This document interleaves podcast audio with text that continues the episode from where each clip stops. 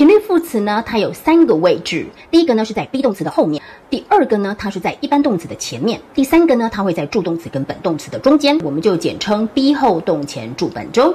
那我们来看例句喽。诶他很少迟到啊，可是他今天怎么还没有出现呢？She is seldom late.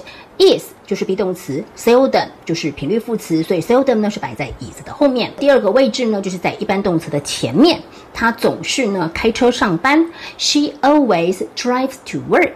Always 呢就是频率副词，那 drives 呢就是一般动词，所以它会摆在一般动词的前面。好，最后一个用法呢是摆在助动词跟本动词的中间。